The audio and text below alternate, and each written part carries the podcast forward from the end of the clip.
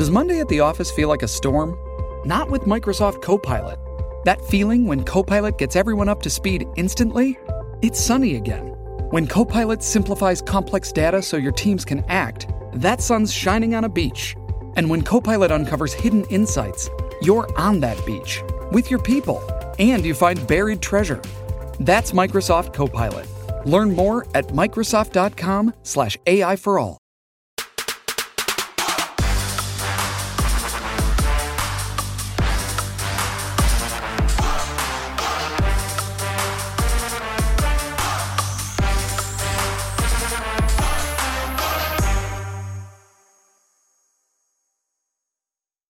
Welcome. It's indisputable. I'm your host, Rashad Richey. Good to be with you. We have a lot on the agenda today. Breaking down news of the day.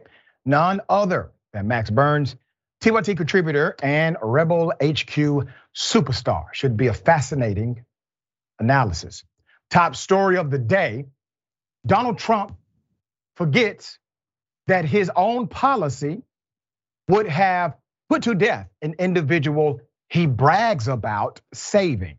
Also, Governor Ron DeSantis, who's running for president, is a jobs killer, and we got the proof.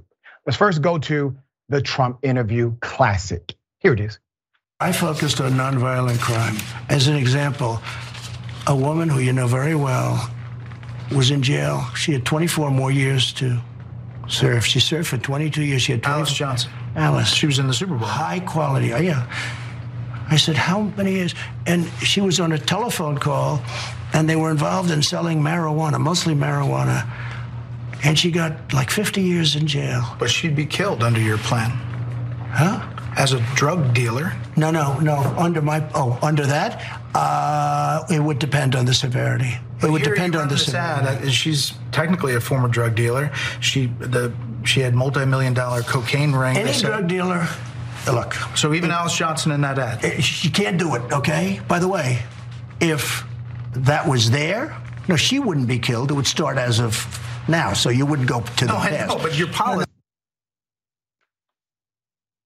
Exactly. You saw that, right? Donald Trump probably forgot about his policy because he just talks. Most of the time, he just talks ish. So while he's talking, he forgets his previous proclamation. Is it not ironic that the dude from, you know, Fox News gives a tougher interview than anyone I have ever seen at CNN. It was actually a fascinating interview that created significant ripples from that moment. That's just one of them. Now remember, he's number one. He's polling number one in the Republican primary. Many polls have him defeating even current President Joe Biden. But that one moment is a highlight of his internal and external policy, which is to simply say whatever he chooses to say in order to win the moment. He's not trying to actually win for people. And so he offers one narrative that paints himself inside of a picture that shows him to be, you know, progressive on a particular policy, while at the same time, he's not. And then when challenged, he basically says, yeah, yeah, she she can get some too. Now, let's go to DeSantis. All right. The numbers are in. A new Florida law cracking down according to the law on undocumented immigrants. Signed last month by far right governor Ron DeSantis and said to take effect on July 1st has pushed thousands of workers to flee the state. Thousands. Now, even some capitalists and Republicans who otherwise support DeSantis and the state's GOP controlled House and Senate are beginning to speak out against DeSantis about how they feel the law is likely to hurt their bottom lines. Now, before I get into the rest of the numbers and the background, keep in mind the cultural war that Governor Ron DeSantis has waged typically did not adversely impact individuals like this. So they were sitting back, cheering him on, saying, Yes, we support your values, even though your values are bigoted, antithetical, and racist.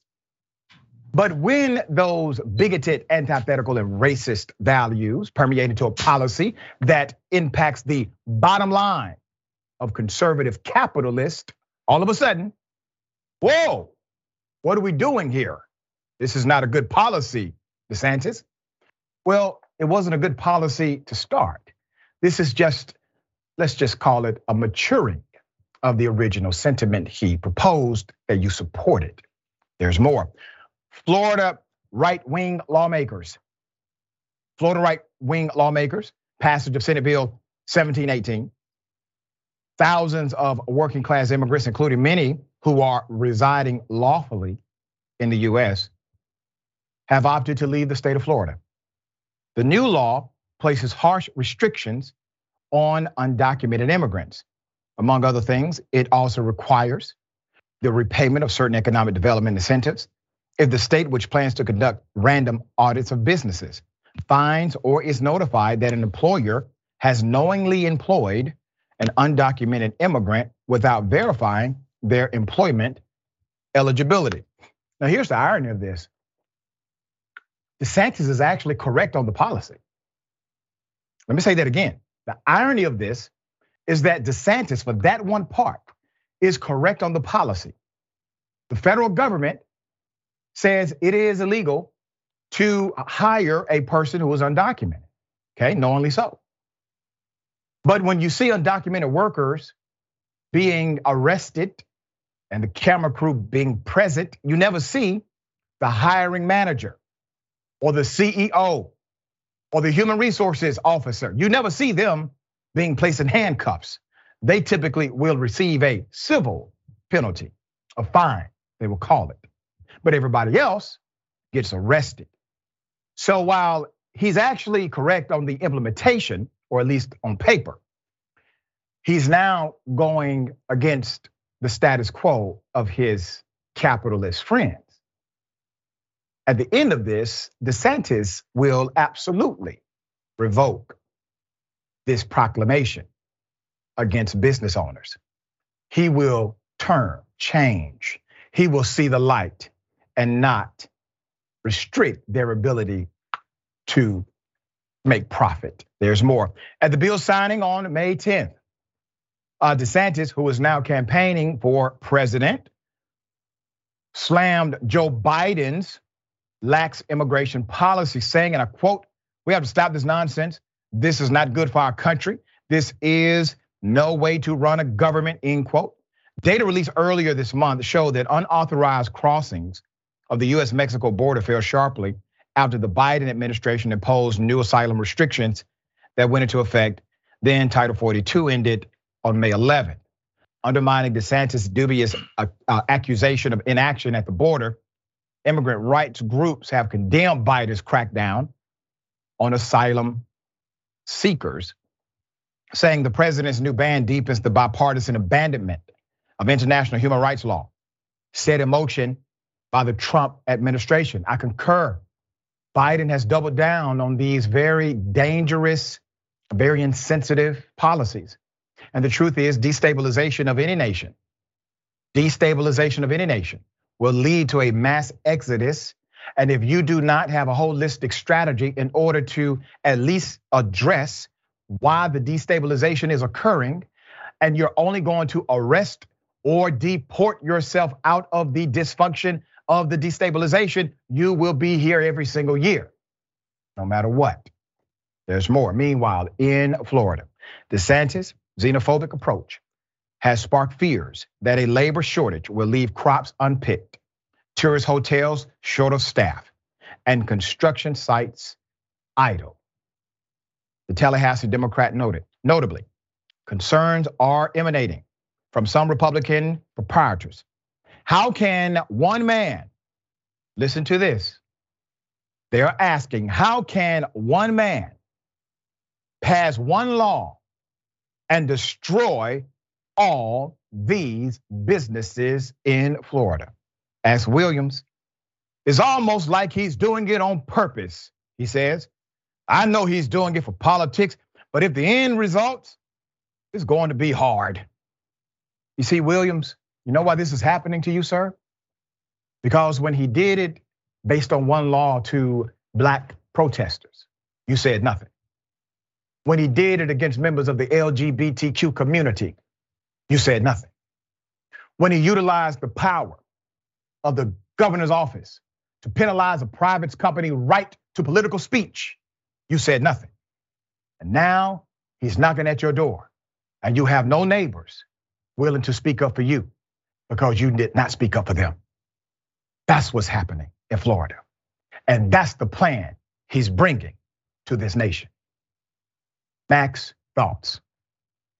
Hey, Dr. Richey, thanks for having me. I, I, think what you showed here, clear as day, is that these two Florida men, what they have in common is that they're very strongly for, you know, executing drug dealers, cracking down on illegal immigrants, as long as they're not their friends. When Donald Trump knows a person, well, then execution's off the table because that's obviously a different case. And we see from these Florida businesses, a lot of them thought they were Ron DeSantis's friends. And now that his ambitions have gotten bigger, they're maybe not in that inner circle anymore, and they're going to be treated just like the rest of us. And they really don't like that. But it is it is kind of mind-blowing to see Donald Trump just forget that he said he wanted to execute every drug dealer. Right. I mean, this really shows you where the GOP is at. You don't need a coherent policy. You don't even need to remember your own policies just throw the red meat and, and the voters will follow you. And that puts us in a really dangerous position as a country. And that is the way they govern. In addition to campaigning yep. this way, they govern this way.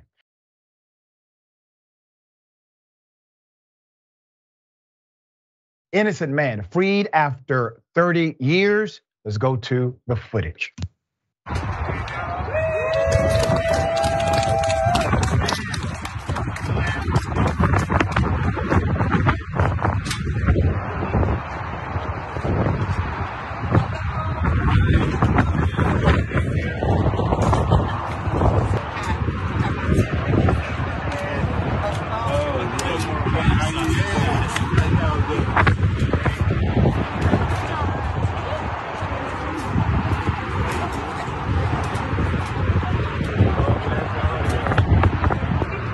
Long journey, but it's over with. Partially over with. Huh? You're still fighting? Yeah. You're still yeah, fighting? working for my own dog. I call them my dream team. That's what it is. Thank y'all very much. 30 years. He served 30 years for a crime he never committed. Put up the picture full mass. Let me give you the story of Mr. Larry Moses, a newly freed New Orleans man who served 30 years for a crime he never committed. In 1995, Mr. Moses was sentenced to life in prison for two counts of first degree murder based on the false witness testimony provided. He's now been granted a new trial celebrating this milestone victory. Quote, it's unbelievable, you know, from the dungeon to back to life again, he told WWL television. According to the Innocence Project, January 1994, a suspect approached two people at the intersection of Feliciana and Humanity Streets. This was in an attempt to rob them before fatally shooting both victims. Six months later, a man who saw his ex girlfriend with Moses went to police and fingered him in the two slayings. Mr. Moses, without any evidence, was convicted based on the identification and that of another witness who claimed to identify him by his voice as the killer. In addition to being convicted of a crime he has maintained for decades he did not commit, Innocence Project New Orleans attorney Cheryl Arnold said Moses barely escaped the death penalty due to a single juror's vote. Mr. Moses is innocent. He has provided evidence of his innocence, Arnold said to WWL television. Arnold said that Innocence Project investigators found the state withheld evidence to the defense and Moses' conviction was based on a false testimony. Jurors also discounted witness testimony that Moses wasn't in town when the shooting happened. He was granted post conviction relief, and the verdict of his initial trial was vacated in late May. But he still is fighting. You see, the charges were not dropped by the district attorney's office. He's been granted a new trial, the attorney said. The 68 year old father to 18 children, grandfather to 30, and great grandfather to four, is happy to be returning home to see his huge family despite the prospect of being tried on the murder charges again. Moses is looking forward to making up lost time with his family. Mr. Moses was very happy, not upset, did not hold a grudge, wanted to move on with the life he has left. He's moving on. The DA's office obviously is not. So allow this segment to be a reminder of the dysfunction of our criminal justice system, especially for black males in America.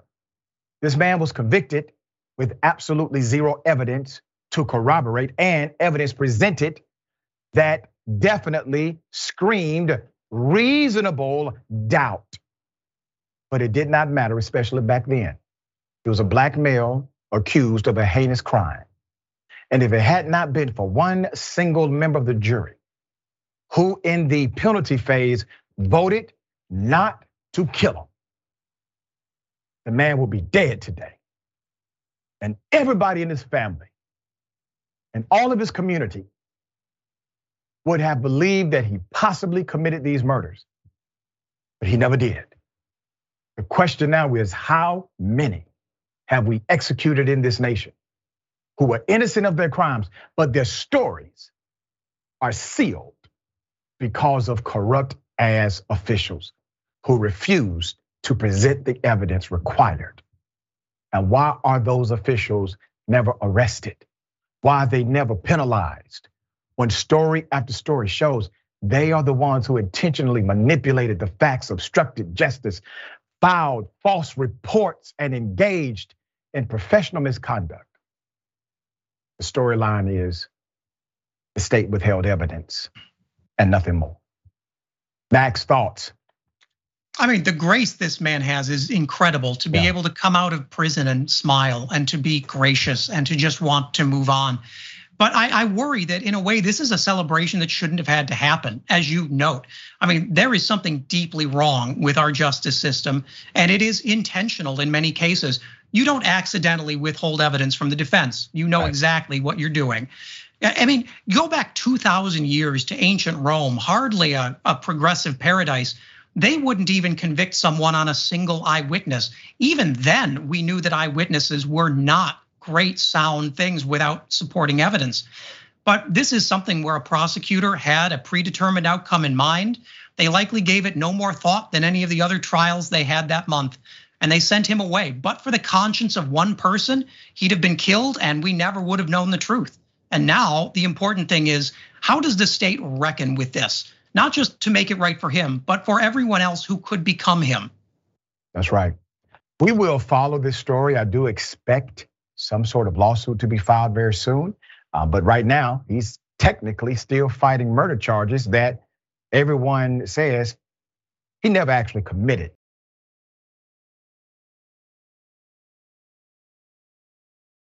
Hell of a thing. Bed, Bath, and Beyond accused of being racist because they called the police on customers who were simply shopping. Here's a video. So um, apparently someone called us. They thought maybe we were shoplifting or something. Okay. Do you know who placed that call? I do not. Okay, it was it was a store. Yes. So do you know it was? I mean, we've been one of your employees. What What would you like me? What do you need help with? I would like to understand why they were called. Right. That's very simple. Why were the police called with the three black people thinking that we were shoplifting? I paid $600 for my thing. So obviously I w- I didn't shoplift. Mm-hmm. I want to understand why you thought I was shoplifting. You didn't place the call, but one of your employees did. I'd like to know why. Okay. All right. I mean, I mean, I think that's standard, right? I'm not being hostile or anything. Because uh, he was, he asked the woman, did we pay? I don't care. I mean, if there's the big purchase items, that type of thing, there's usually a question. We just want to make sure. Okay, usually a question. I can understand that, but police being called, I can understand that. Right, you, you that's usually a question, so maybe the store will ask a question, or maybe you all follow me, maybe you follow me around. Sure, Rachel, but can you come to the front? But that's not what happened. The police were called. We're potential shoplifters, which means we, that we call the someone. police all the time. They have our backs. We okay, well that's fine. But you call you didn't call the police because we did shoplift. You called police because you thought we were shoplifting. I spent six hundred dollars. I paid my money. I didn't shoplift. Did anybody you say called anything? Them. Did anything say? Did anybody say yeah, anything? the officer asked her, "Did we pay?" Okay. So someone did say something. I did do. pay. But what happens is we you called the police while we were still on this side of the store. We were here for over an hour. So you called police when we first really got in here. Okay, time out. I No, we're not gonna time out. I, No, we're not coming up. I hear what you're Okay, saying. sure. Come on. They want to know why the police were called, and they want to talk to the person who did it, and they want to know why they did basically what you're. Yeah, while we were profiled, exactly. Oh, I have it. Call. You called? It's my right. It's your right to do what? Oh yeah, you, yeah, you hear right. So your right to do what? It's my right to call. Because you thought the three black people were shoplifting. Why? They didn't say that. You called the police. You said we have a potential shoplifter. So you did say that. No, I'm recording because you lost your mind. Are are you with these guys? Or? No, she's not with us, but she can stay.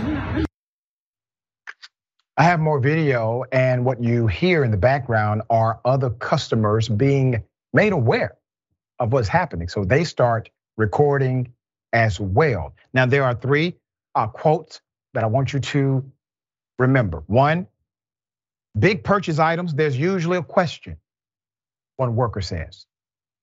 Another comment, we call the police all the time, they have our back. Third comment, it's my right to call the police. Continue. I mean, I just want to know. So, sir, to make sure I'm not hostile, I'm not being violent. I just want to know why the store called the police because they thought we were shoplifting. We just purchased a new home, right? We came in because you all are closing. It's a closing sale. I didn't realize there was like a maximum number of items you could buy, right? So we were not shoplifting, but the police were called because you thought we were. Because they have. But oh, we're you're not going to be able to, to resolve this. I don't know what you want us to say, but I don't care if the white, black, or green. If somebody's walking around with big, high-ticket items, There's a lot of people walking around with high ticket items. I mean, Dyson's. So we're defining and high ticket item. that's why they walked it up to the counter so that. So what? Here's another thing, sir. Just so we can have the record straight. The high ticket items, the most of the thing I had in my budget was the vacuum that y'all took from me and put behind the counter. Open it when we Oh, I know. So, But the high-ticket you- items- So- one was here too. We don't. to be- that's why they're locked up. They go So, up to the so to be clear, you all called the police because the high ticket items were in our budget. Yeah. I'm sorry. We're not getting anywhere, so if you got a complaint, file the complaint with their corporate office, okay? Well, Because we're done here. Our, our involvement is done. well, let me ask you this question. Let me ask you this question. You, well, I'm not talking to you. I'm talking to him. Okay. Okay. So what I'm asking you is, when you all came out and they said we had three potential shoplifters, they describe us at all? They just like they, they let you know who we were. Two black males. Two black males. Okay. And so y'all didn't come find us. Y'all just stayed here until we came out, right? The main thing was nothing was concealed, so that's why Right. we just stood by the door and we let it go. And Right. I even mentioned that they could be paying for this, Right. so that's why we didn't Okay. approach or we didn't come up to you. Okay. The irony of this. Let me first say to the individual who documented this, thank you. We need more like it. Also, to the officer. The officer said, listen, the reason we did not even approach you is because there was nothing concealed. And we even told the store um, they're probably just buying things. Wow. The police are saying to loss prevention, this is a little too racist for us to deal with. So we're going to just let this one go. All right? All right, call us when there's something here. And then the workers acting as if they are unaware as to what he's looking for. He's looking for an apology.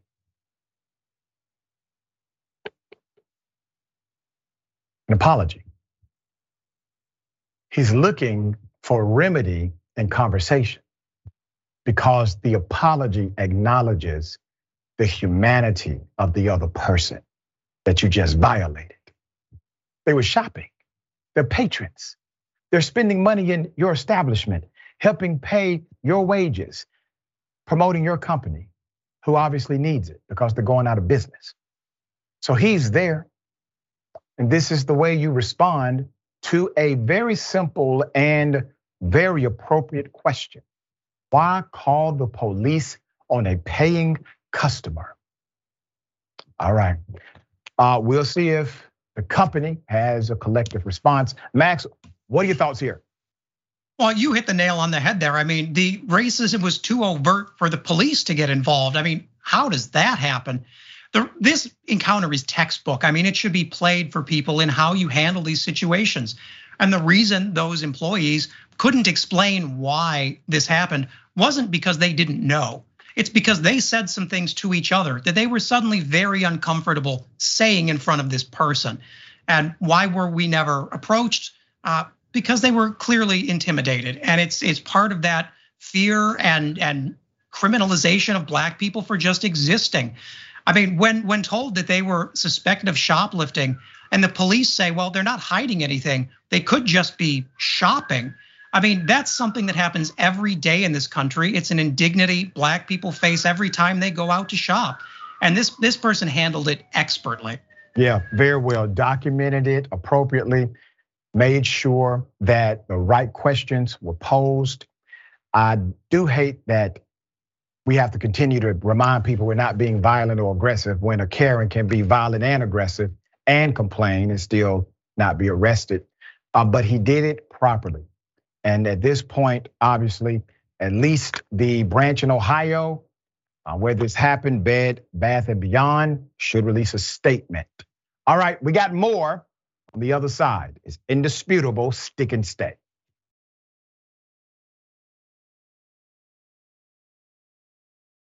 All right, welcome back. Always good to be with you. We have a lot on the agenda and a lot of comments. All right, kind of pressed for time, so forgive me. I will read as many comments as I can and then continue.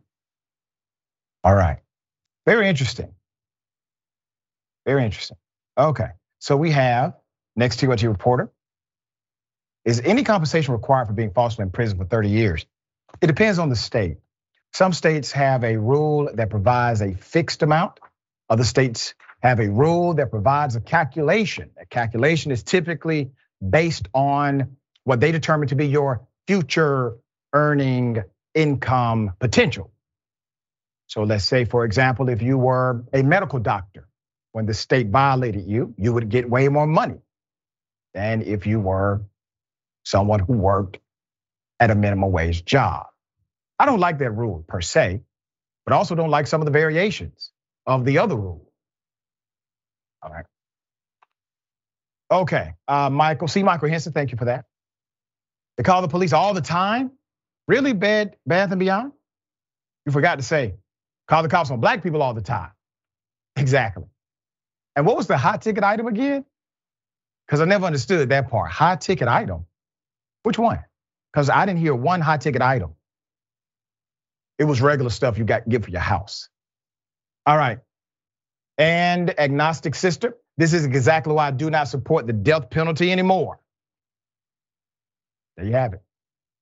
All right. Got something for you. Ladies and gentlemen, I wish a Karen would. You want to call the police on them for having a barbecue on a Sunday. You're, you're I feel free. Back off! I'm going to tell them there's an African American man threatening my life. Love thy neighbor. God love the food. Love thy neighbor. I'm Christian too. Love thy neighbor. I don't want the food because you got a food over there and I don't want to do that. I'm sorry, you don't have to be funny for that. You should know that before you come to the Chinese restaurant.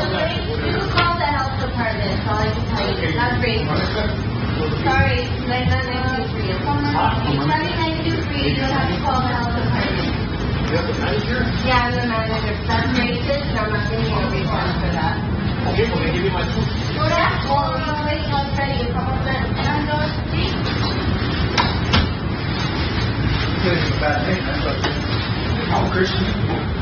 I don't want. I don't want to argue with you.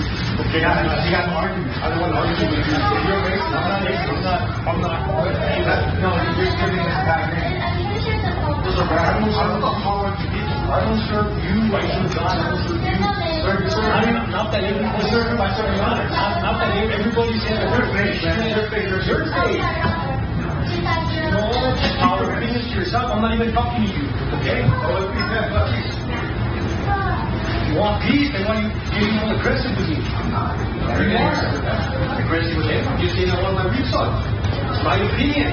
Or I don't know why you say you're saying things when it doesn't even concern you. It because you're. Fascinating. The Karenicity in this one runs deep. Put up the picture full mass.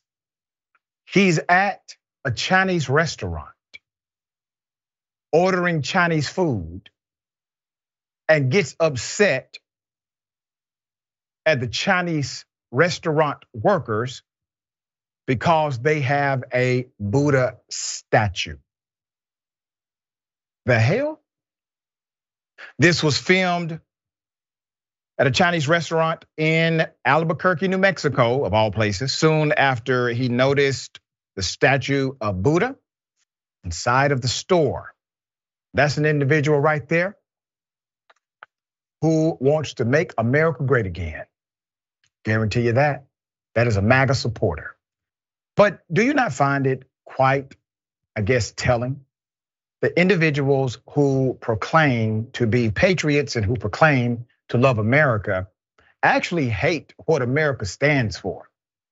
These same individuals will say they love this country, but hate diversity. Love this country, but hate freedom of speech as it relates to other people. Love this country, but they do not love the part that gives you freedom of religious expression. See, these are the sentiments of the nation that makes us quite unique from other places. So if you love America, but hate everything that America at least aims to stand for, you have to ask yourself the question, what do you really love? Because it's definitely not the sentiment expressed. Uh, big ups to the workers. I thought they uh, handled this quite appropriately, and to the others who chimed in to let the guy know, basically, being a jerk. All right, Max, thoughts here.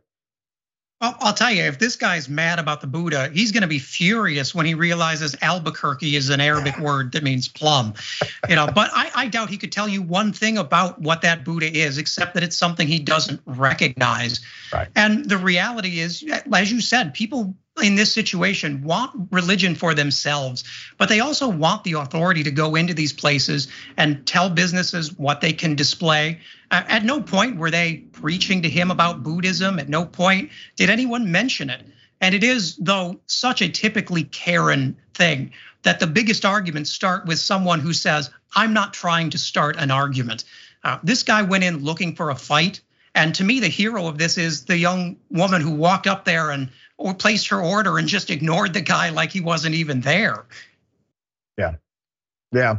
And it's unfortunate that people who work in these service industries, um, especially uh, food service, have to endure this. I worked in food service myself and remember the challenges dealing with contrary egos like you just saw. Big ups to those who continue to gracefully and professionally serve food to undeserving people like him.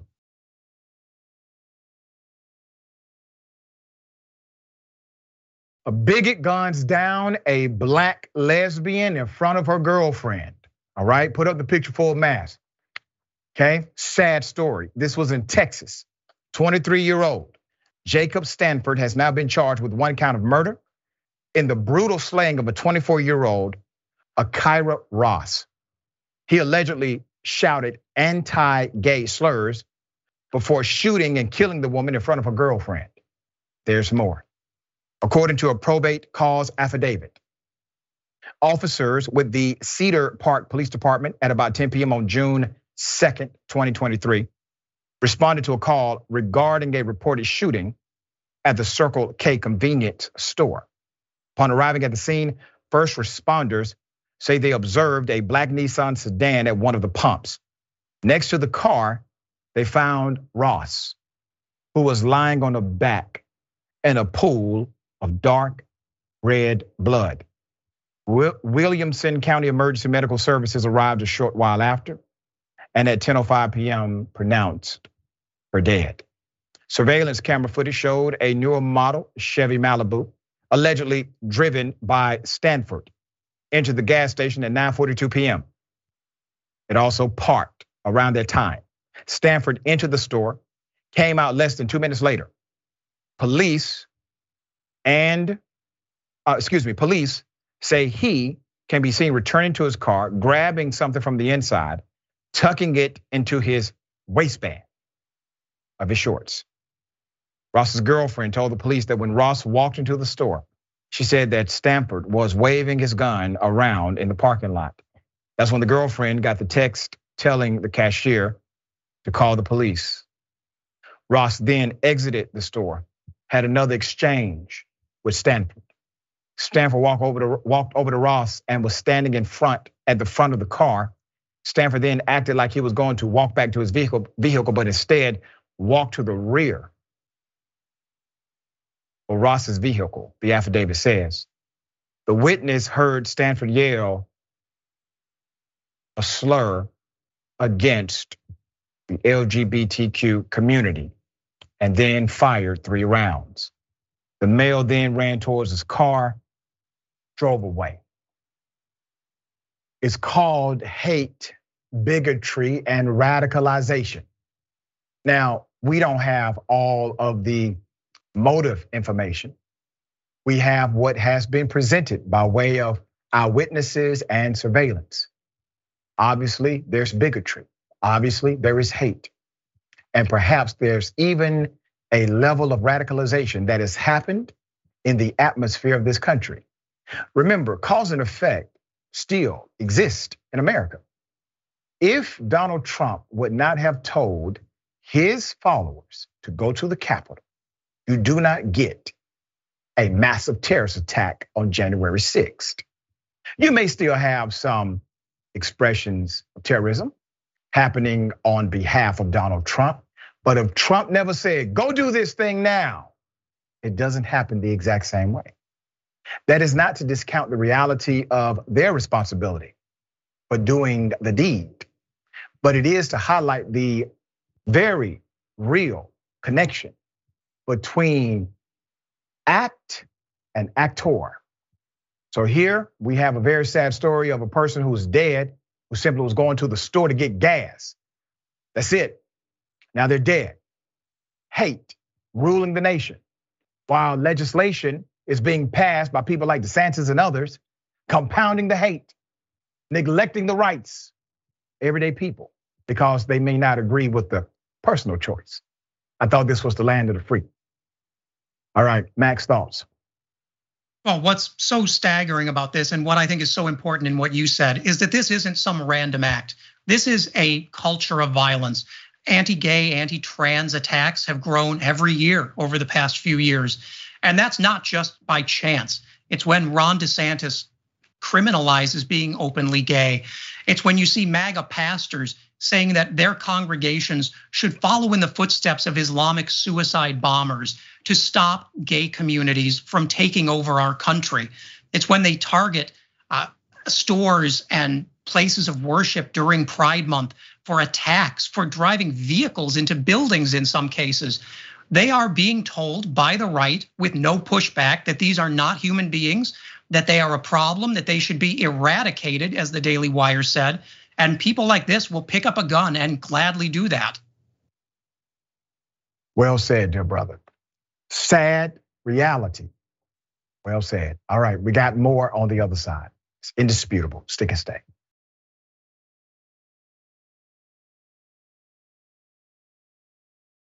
All right, welcome back. We got a lot of show left. Let me read some of these amazing comments.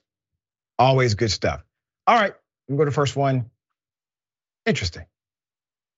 G. Martinez Mac just took me completely out. This ain't supposed to be funny, but Doc did it. I wasn't ready. Uh, talking about the mail care man at the um, Buddha. Ron Moore, oh my God, there's a sombrero in this Mexican restaurant and a leaning table pizza in this Italian restaurant. Clutches pearls. It's a good point. C. Michael Henson, thank you, C. Michael. I bet anything that this same male Karen would protest the removal of a Confederate statue, flag, or monument. That part. Because it's what? Heritage, he would say. Twitch. Morbert underscore. Imagine being so strong in your faith that a Buddha statue sets you off. I know you're right about that. I mean, he's weak in his Christian walk, obviously. If that's going to get you set off, I agree. That's a weak Christian. Fascinating. Gerlach absolutely enrages me. Talking about the um, woman who was gunned down, killed. I just do not understand. How do you feel so much hateful person you do not even know? How can you despise somebody so much when they have never wronged you? I just cannot wrap my head around it. You can't and don't try, okay? It's not going to help at all. Just understand that individuals who are routinely uh, degraded in the societal construct are dehumanized in the mind of those who believe the rhetoric. All right. All right. Hell of a story. Tulsa police officers engaged in a cover up. They abused an elderly woman. Here's the video.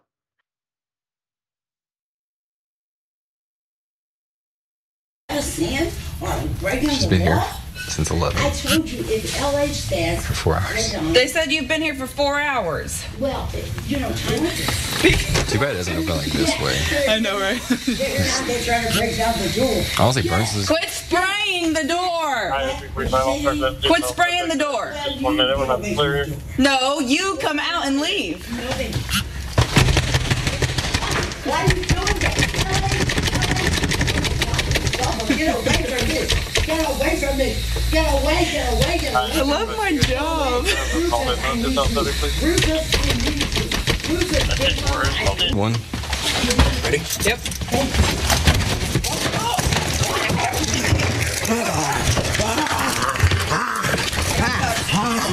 Rufus, I need you, Rufus. I need you, Rufus. Oh, she's LH. Um, oh, what are you doing that to me? Cast? How many did my son pass? Uh, the 322. Thank you. Thank you. Can we get inside? This is not right.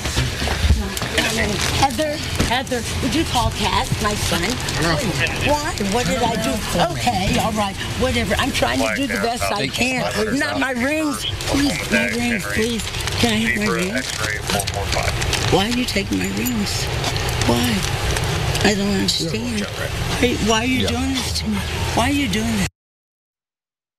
70 year old elderly woman was experiencing a bipolar episode.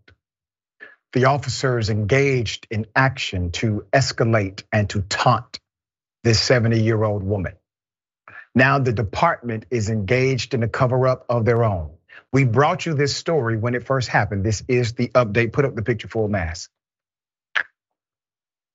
In October 2021, the Tulsa Police Department caught fire when body cam footage showed responding officers heckling and threatening to tase a 70 year old great grandmother. Her name is LaDonna Paris. She was suffering from a bipolar episode. Public outrage sparked an investigation into the officers nearly six months after the incident. Now, the department is violating its own policy by keeping the results a secret, refusing to release the information to the public. Department spokesman Captain Richard Meulenberg IV confirmed in an email the investigation is complete, but would not say which officers were under review, what investigators found, or whether any officers were disciplined. Let me give you the background. LaDonna Paris was 70 years of age, graduate student at Phillips Theological Seminary when 911 began receiving calls about her erratic behavior. According to the lawsuit filed May 2022, paramedics offered to take Ms. Paris to the hospital, but she refused and drove off as police officers Ronnie Corashia and Dalen Root arrived. Court records and video footage show officers followed Ms. Paris to a Habitat for Humanity uh, restore. This was in East Tulsa, where she locked herself in an upstairs bathroom for nearly four hours. Once again, a mental health issue. One officer called Ms. Paris a cuckoo bird and threatened her with a taser outside of the bathroom, according to the body camera footage. Paris was hallucinating, paranoid. The footage clearly shows she was in medical mental distress. The officers and T.Y. Burns kicked in the door, knocked Miss Paris down, handcuffed her, took her to jail, not to a hospital like she should have been taken. Thousands watched the edited footage, which was posted by Paris's son. This was in March 2022. The department finally responded at that time with a statement that said officers did not violate police policies. An Oklahoma Watch investigation found that officers' actions conflict with policies outlining the department's values, use of force, and treatment of people suffering from mental illness. Oklahoma Watch sued the city and the, and the police department over its refusal to provide the incident report for Ms. Paris's arrest, which is a public record. The lawsuit, lawsuit is still open. So we're going to provide some help uh, to Oklahoma Watch.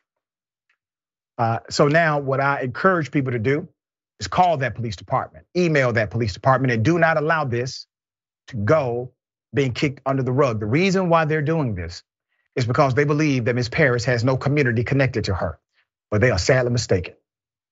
This community is connected to Ms. Paris. This community is connected to good governance. This community supports good police and good police tactics. And we will stand against those that are contrary to the good of those they come against.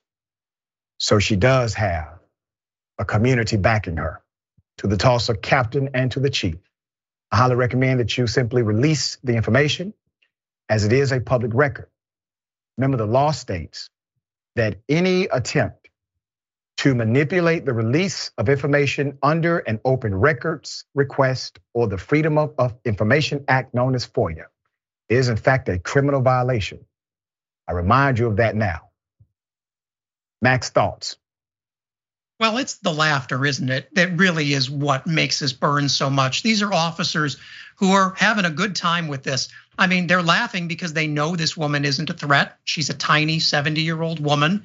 They know that they've got as much time as they want. So they screw with her. They shake the door, they threaten to hurt her, they threaten to tase her, they get her wound up. And then they kick the door in. I mean, this is the laughter and the peace of mind of people who know that they're not going to face public accountability, who feel that they are above the people they police. And the fact that this department isn't even going to pretend to comply with open records laws shows you just how far gone it is. I mean, this is something that in a just world, the Department of Justice would be looking into. That's right. The Department of Justice should be looking into this now. Hopefully, there's an update by next week.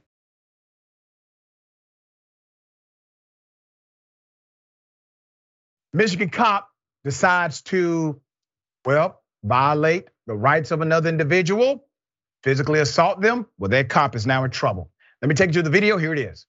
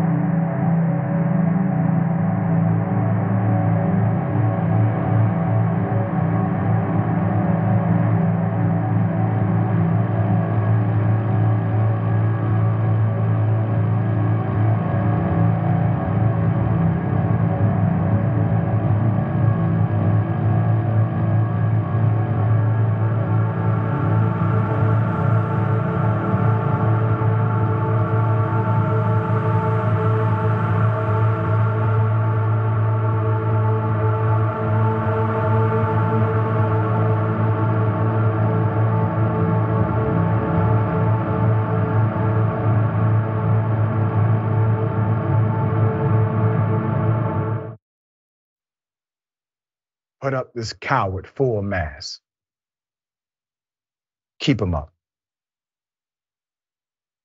A Warren, Michigan police officer is now facing charges in an excessive force incident that happened inside of the jail last week. That was a black teenager that he struck.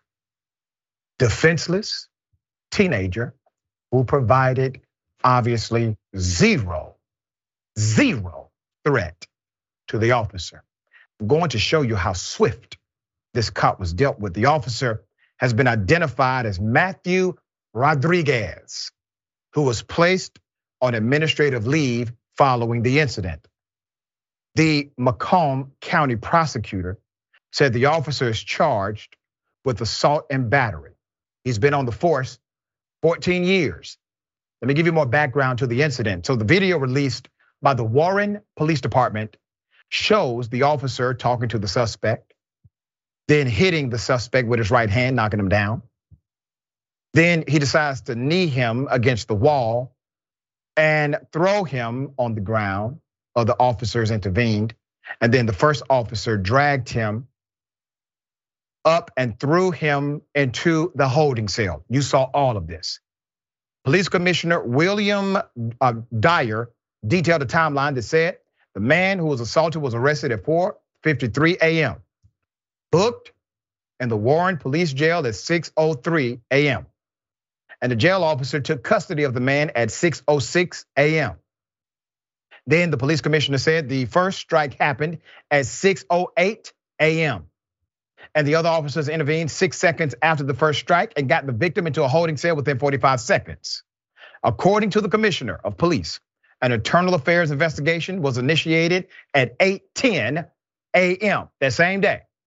8:10 a.m. And the officer was placed on leave at 9 a.m. same day. 9 a.m. The commissioner also said he ordered the victim to be taken to the hospital despite not requesting medical care and the man was cleared and returned to the cell at 12 12 p.m. Acts of misconduct by the Warren Police Department will not be tolerated, the commissioner said. All acts of police misconduct merit a review and a response. Okay? So here's the thing that never should have happened. 14 years on the force, he decides to do this to a teenager in front of cameras, in front of other officers. You think this is his first time doing it? Hell no. Of course not. He was too comfortable. What kind of person, an adult in a professional capacity, is set off by a, a, a word maybe from a teenager who's obviously already having a bad day? Please remember, everyone is innocent until proven guilty. He struck an innocent teenager because he is part of an industry that typically would have protected his activity. The fact that law enforcement routinely has protected guys like him is the reason that many of them continue to act in the way they do. Examples like this have to be shown. It has to be promoted. This man was dealt with within hours. It did not take days. It did not take weeks. Hell, we just had a case last week. It took five damn years before they decided to actually discipline the officer who engaged in misconduct. It took them basically five hours. I like your style, Commissioner. Now, to the charge or charges, they should be more extensive. Possibly we get to that point when there's a grand jury indictment. Max, thoughts? I mean, two minutes. It took two minutes for this kid to go from being taken into being punched in the face. And you can see in the video, his hands are at his side. He's not even wearing shoes. It's not even clear his lips are moving. You cannot fill out an intake form in two minutes. Right. So this guy stopped midway through to go teach this kid a lesson. And the fact is, you know, the police commissioner made the right move, absolutely. And more people should follow that. But the fact that those officers, when they rushed up, uh, didn't immediately restrain that officer shows that there may be a bigger problem in that department. And if that commissioner's committed he'll follow that wherever it leads and do what you have to do to clean it up. That's right. That's right. Um, the officers, in my opinion, should have arrested the cop who did this on yep. site. There was no law prohibiting them from doing so. It's just not, you know, industry standard. We got more on the other side. It's indisputable. Stick and stay.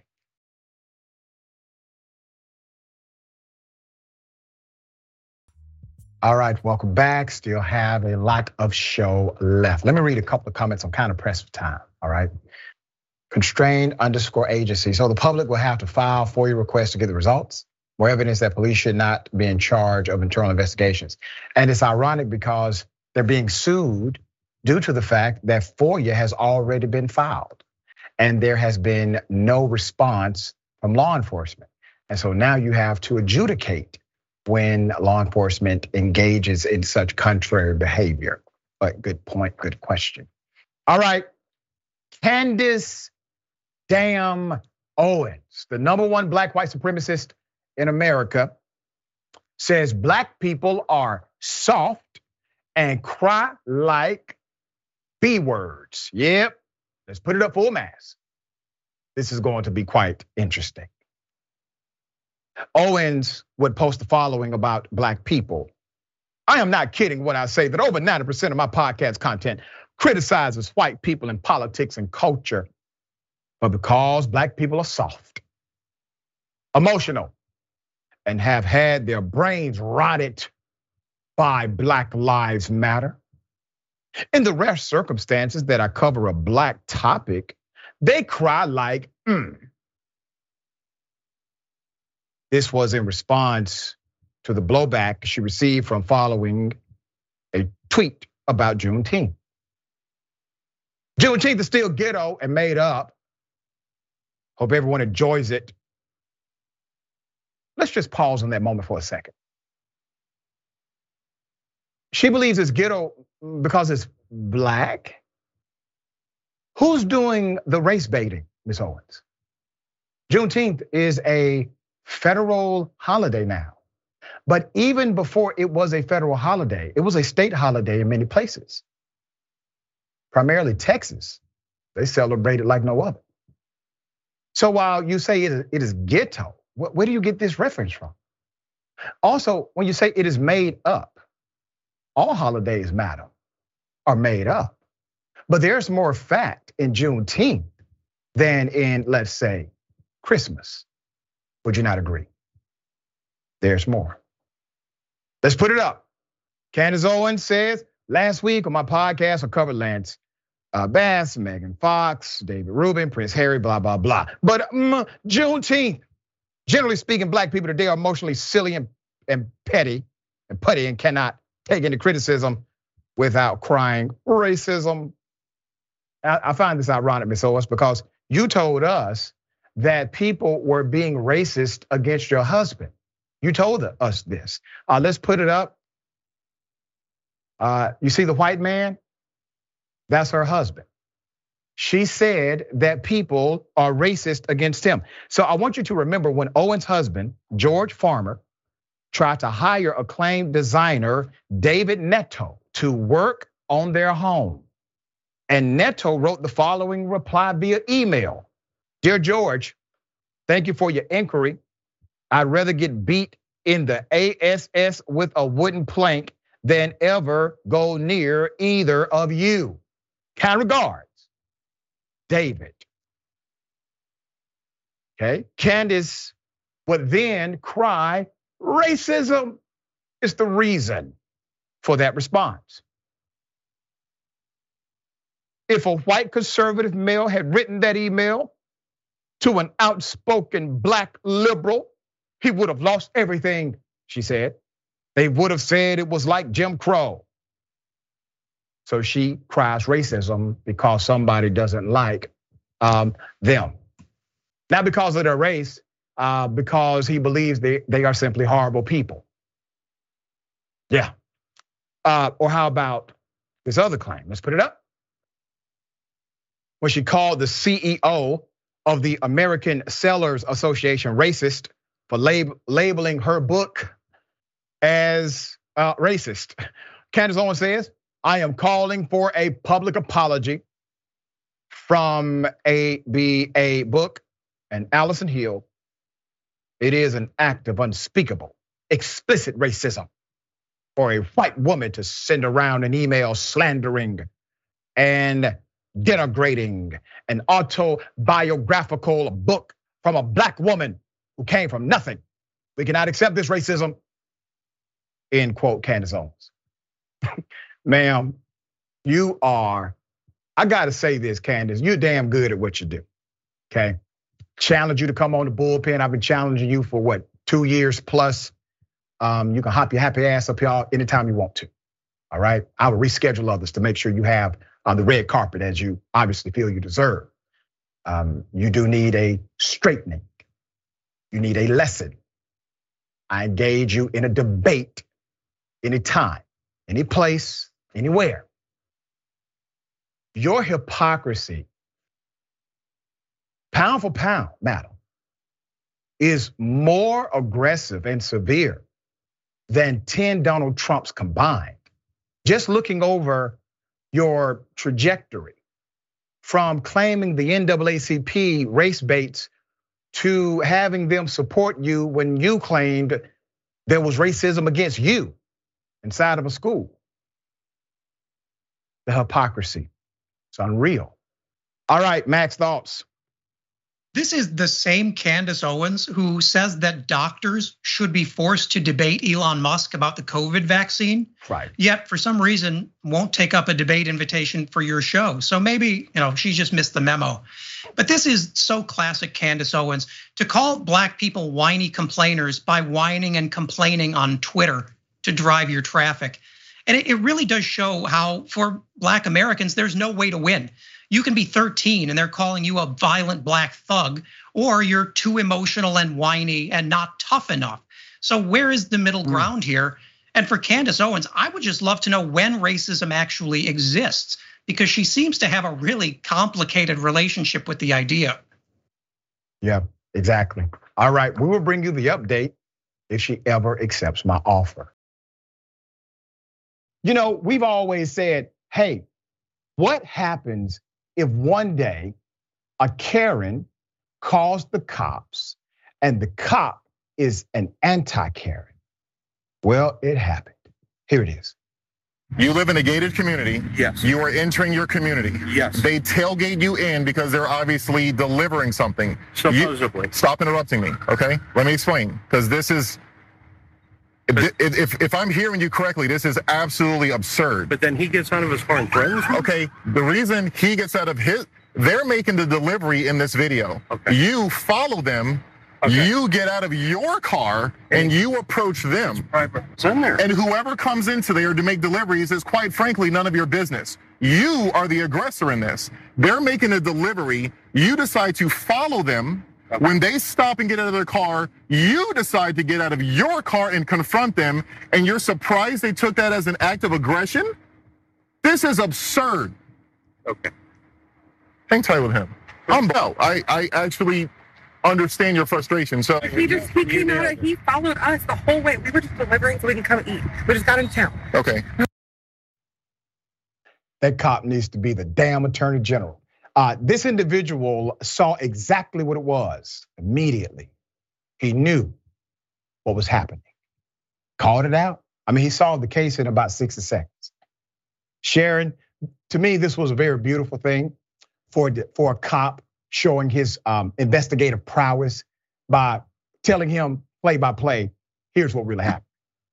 I rather enjoyed it. It was like he had a badge of kryptonite for Ant. right. you know, he's an anti-Karen crusader, and he told, and I love the part where he said, "None of your business," right. and he told him to be quiet and let me finish. Let me finish. Okay.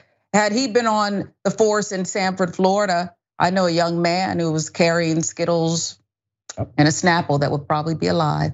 That's right. Mm-hmm. That is correct. That's why leadership matters. Very yep. good point, Sharon.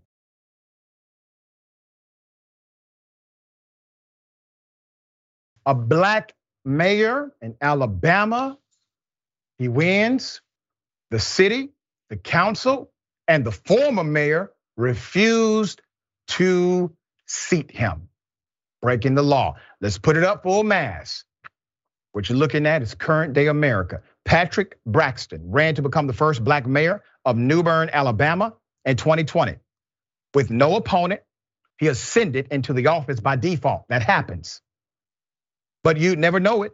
The previous mayor, Haywood Woody Stokes III, is still serving as mayor, despite the fact that he failed to submit the necessary paperwork to even run for the role. Before Braxton, the position of mayor in this town had always been passed down from white friend to white friend. Then the cogs of conspiracy, it seems, began to turn. Former members of the then majority white town council members, who had also failed to file qualifying paperwork, held that Braxton claims was unpublicized. Unlawful meeting to order a special election to fill their own seats. Only those present at the meeting knew about the decision, Braxton said, and were, were the only ones to qualify for the offices. After they assumed office, not voted into office, after they assumed office, Braxton explained they met again without public notice and appointed Stokes as mayor after he was already the winner. At this point, Braxton was even locked out of the town hall.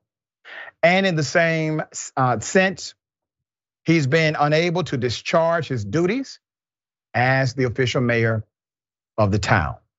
Now, nearly three years into his term, Mayor Braxton is still unable to discharge the duties of his office. In a federal civil rights lawsuit, the mayor claims that since he became mayor of Newbern, former Mayor Stokes and others have participated in an illegal conspiracy to prevent him from governing the affairs of the town simply because of his race. That conspiracy, Braxton argues, violates federal law and the US Constitution's equal protection clause. Let me say this before I go to the next point. Right there gives the DOJ's Department of Civil Rights the ability to investigate that part right there, because you now have a question of significant constitutional origin. That is what's necessary for the federal government to get involved. You now have it. He's made the case clear for you and even filed the suit. In their response to the lawsuit, Stokes and the purported members of the town council deny any wrongdoing. Braxton, Mayor Braxton, and the members of the town council, the defendants claim, will be unable to prove a conspiracy took place, will be unable to prove a conspiracy took place, will be unable to prove a conspiracy took place. The defendants too claim immunity from the suit, arguing that the law in situations like this was not clearly established. well, thankfully, your misunderstanding of the law does not give you immunity from it. Yes. You all have basically admitted to it. You just don't know it. An attorney is going to help you see the light real soon. Max, thoughts here. Well, according to Candace Owens, the Jim Crow doesn't exist. Right. So I don't know what the problem is. I mean, I don't see how you can be any clearer that Republicans don't care about democracy. They would rather dissolve democracy entirely than have to look up to a black man who's in a position of public office. And they're saying very clearly, not we didn't do it. They're saying you're not going to prove it because we have this big white wall of silence, as we've seen in courtrooms in the South for decades and the sad thing is, at the local level, they're probably right. And this is another example where the DOJ created the Civil Rights Department for this specific purpose. Right. This may be the most transparent case I have ever seen. And I really hope they get involved. Yeah, they have to get involved. I know they have their hands full. I know they are actually being more aggressive now than they have been in many years. Uh, budget has to get Uh, bigger in order for them to continue the good work of providing what's needed to local communities. We'll bring you updates as they come.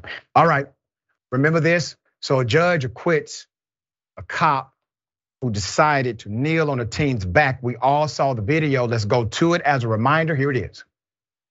Angel and Nicole Nieves say their 14 year old boy, referred to as JN, is still trying to process what happened to him on July 1st. This was a situation where he faced something that was egregious and tragic, and he did happen to be the only brown boy there. And so that's an important factor with how we are processing this as a family. Off duty Chicago Police Sergeant Michael Vitellaro was caught on camera pinning JN to the ground after he wrongly accused the boy of stealing his own son's bicycle. Vitellaro faces two felony charges, one for official misconduct and a second for aggravated battery. We're so grateful for today's progress towards accountability and towards justice. The Civilian Office of Police Accountability and Chicago Police Department are also investigating, confirming the sergeant was relieved of police powers on Wednesday. This is why we follow the cases all the way through, because many will assume that justice takes place once a cop is charged with something obviously they should have been charged with. Let's put up the picture full mass. Here's your update to this story. 48 year old Michael Vitellaro, the off duty Chicago cop who was a sergeant, he was uh, placed on leave when this happened. He had his knee on the back of a 14 year old child, a 14 year old child, a minor. He has now been acquitted of aggravated assault and felony official misconduct. The incident occurred last August after he wrongly accused the teen of stealing his son's bike. Disappointed in the judge's ruling, the family vows to file a civil suit. The officer's attorney, James McKay Jr., said in a statement that finding his client not guilty on all counts was the only ruling the judge could have made.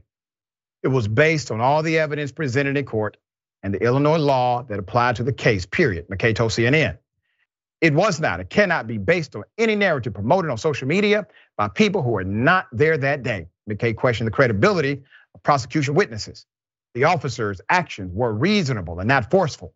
He said, noting the teen was not injured and did not get a scratch. Well, attorney, that is not the prerequisite for someone to engage in official misconduct. The fact they don't have a mark on their body is not a defense.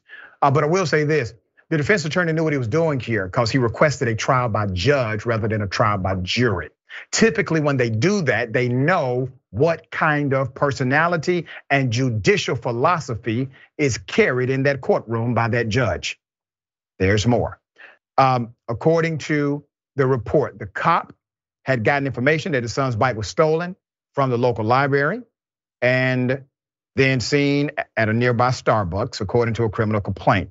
Uh, the video footage from the Starbucks and other businesses in the area showed the team was not the person who took the bicycle. We were able to establish that when it first happened. He was wrong all the way around.